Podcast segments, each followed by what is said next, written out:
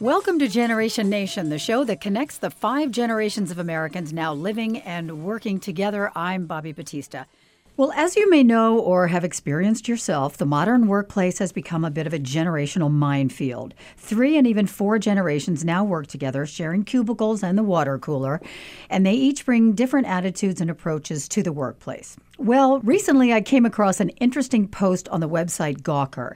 It was a leaked internal training guide for managers of a large corporation, which shall remain nameless, on how to navigate generational differences in the workplace. It unfortunately was steeped in stereotyped language and assumptions about each generation and how hmm. they might deal with one another. So we wondered how management might need to shift its leadership style in order to connect with all generations in the workplace. Dr. Tim Elmore is back with us. He's the founder and president of Growing Leaders and a generational expert in the workplace. Okay, Tim, I sent this posting to you, and it seems to me that one of the biggest mistakes that this company was making is they were trying to lump the characteristics of each living American generation into yeah. one neat little paragraph, into one yeah. neat little graph and then expect managers to lead with that sort of information. It's just not that simple. No, it isn't. And nobody on the earth wants to be stereotyped. So the moment you say this is how all millennials are or all boomers are, we all want to dig our heels and say, that's not true about me. Um, just this morning, I was with the Atlanta Braves, their, their front office staff, and doing a training on this very subject. Two or three things came out of that. One was every generation wants to feel mutual respect even the 22 year old that just started wants to feel like his 48 year old boss has a respect for him. And of course, he's the authority, so you know that needs to be mutual. Um, I really do believe that there is a that there is a feel that's going to permeate all generations in the workplace, and that is that, that life is a buffet that we're going to be picking and choosing from. And the more that an employer can give the sense you own this. Please own it. This is your home, not your apartment. You're not renting this job. Own this job. We teach that in our office.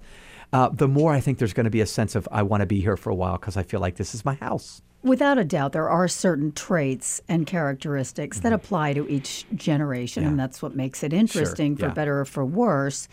So it's probably difficult, and, and hopefully, we're not perpetuating those with these kinds yeah, of programs and this sort of thing, but it probably becomes difficult to avoid stereotyping, mm-hmm. especially when you're writing an internal memo. Yeah, you're right. In fact, when I teach on this subject, I always say the ends and beginnings of generations usually have markers that are very distinct, and people raise their eyebrow. Of course, I see that. For instance, the baby boomer generation is 1946 to 1964. These were two markers.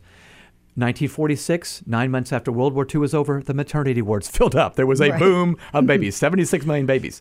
1964, the public introduction of the birth control pill. So you have this boom and then this bust, you know? Mm-hmm, and right. so you can see, okay, I can see how that would be. And there was a mindset we grew up, we boomers, with the one eyed babysitter, the television. You know, that, mm-hmm. I mean, it was a first generation with a screen that we're just staring at. And that marked us. We saw advertisements that told us we deserve a break today. So, you know, yeah. I, so uh, you're right. We can't stereotype, but there are mindsets that happen because of the stage of history that we were born into. And, and it kind of marked the way we think.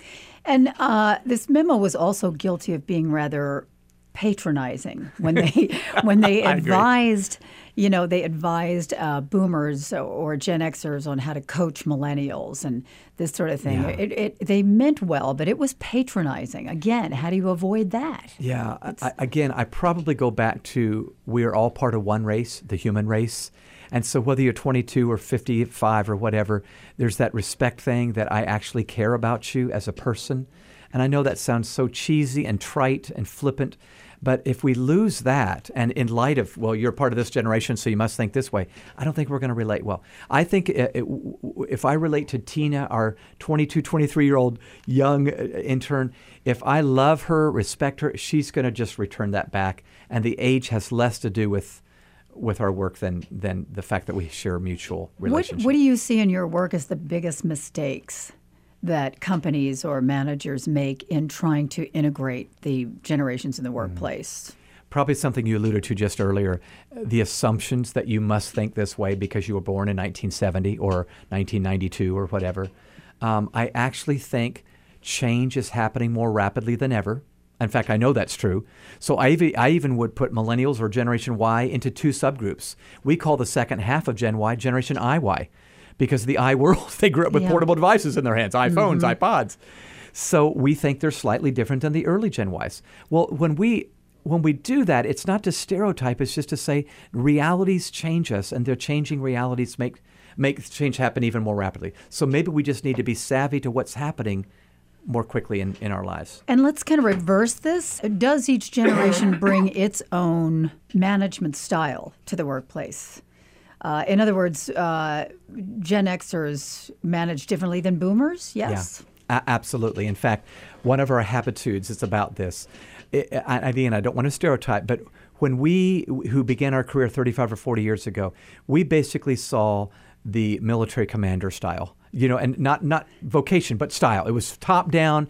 There was one man usually, not the woman. Silent generation. That's right. so true. At the top of the flow chart, and everybody else was a peon. Uh-huh. Well, then I think it went to a CEO model, meaning we're going to cast vision and we're going to expand this shopping mall or this franchise. Then I think it was the leader as a coach. You know, we, in fact, if you go to a bookstore today, you still see books on the leader as a coach and it's teamwork. Mm-hmm. I actually think the new style that millennials are going to embrace, Bobby, is what I call the poet gardener. Now, it's a mixed metaphor. The poet Yeah, is, yeah, I know. What? I, yeah, what in the world does that mean? Well, let me let me try to in one minute try to share with you what I mean.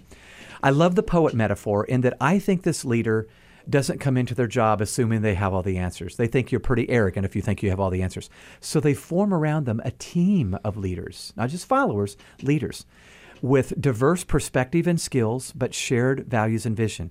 And then, just like a good poet will listen and observe before they write or articulate, they will be synthesizing ideas. And then, when they do articulate the vision, everybody goes, Oh my gosh, yes, that's exactly what I was thinking. The gardener metaphor is, I think, powerful in that just as a gardener goes out to the soil and knows that his or her primary goal is to grow the plants in that garden, pull the weeds, fertilize it, give it sunshine, I think this leader sees their primary role as growing the people in their organization. That's attractive to a millennial, I think. How about mentorships? Um, is that something that is still of interest to uh, this younger generation? Do they still look for mentors from uh, older generations in the workplace? That's been my experience. Absolutely. I was just teaching at a grad school last night, and these are non traditional students, but they said whenever we're around 20 somethings, they want to talk about mentors, finding mentors, you know. And so I, I do believe um, it's, it's a huge, huge goal. And I think primarily because the young 20 somethings today do know the world is full of options and uh, overwhelming. And so they want someone to say, here's a compass. I'm not going to tell you what to think, but I'll tell you how to think. That is priceless to a young professional. And we try to provide that at Growing Leaders to, to young people moving out into the, into the workplace. And what would you advise millennials to do to smooth the waters in an intergenerational workplace? Well, I would say, first of all, respect authority. I'm going to sound like your grandpa now, but uh, you know, we, we've talked about Yeah. this. It goes so far to know that a 22 year old will, and, I- and I don't think they need to call me Dr. Elmore. I'm, I'm Tim in our office, but, but just that, that sense of I'm going to show you the respect you deserve because you've been in this gig for a while and I want to listen to you. I want to hear your story, your narrative. But then I think we need to say, well, I want to hear your narrative too. I love what Jack Welch started years ago at GE when he was at GE uh, reverse mentoring. That's where Oh, that kid gets out of college and this baby boomer boss is pouring into him or her, but then they're saying, Would you show me, tell me about social media, tell me about Snapchat or whatever. And so there's dignity being given to both parties, both populations. Mm-hmm. I love that. I think that works. I just love this is a fascinating topic about how the workplace just keeps morphing Yeah. with uh, with the generations all working together in it. Absolutely. Tim, fun as always. Great to have you here. Thanks, Bobby. Thank you. Join us for the next Generation Nation, and thanks for joining us today. I'm Bobby Batista.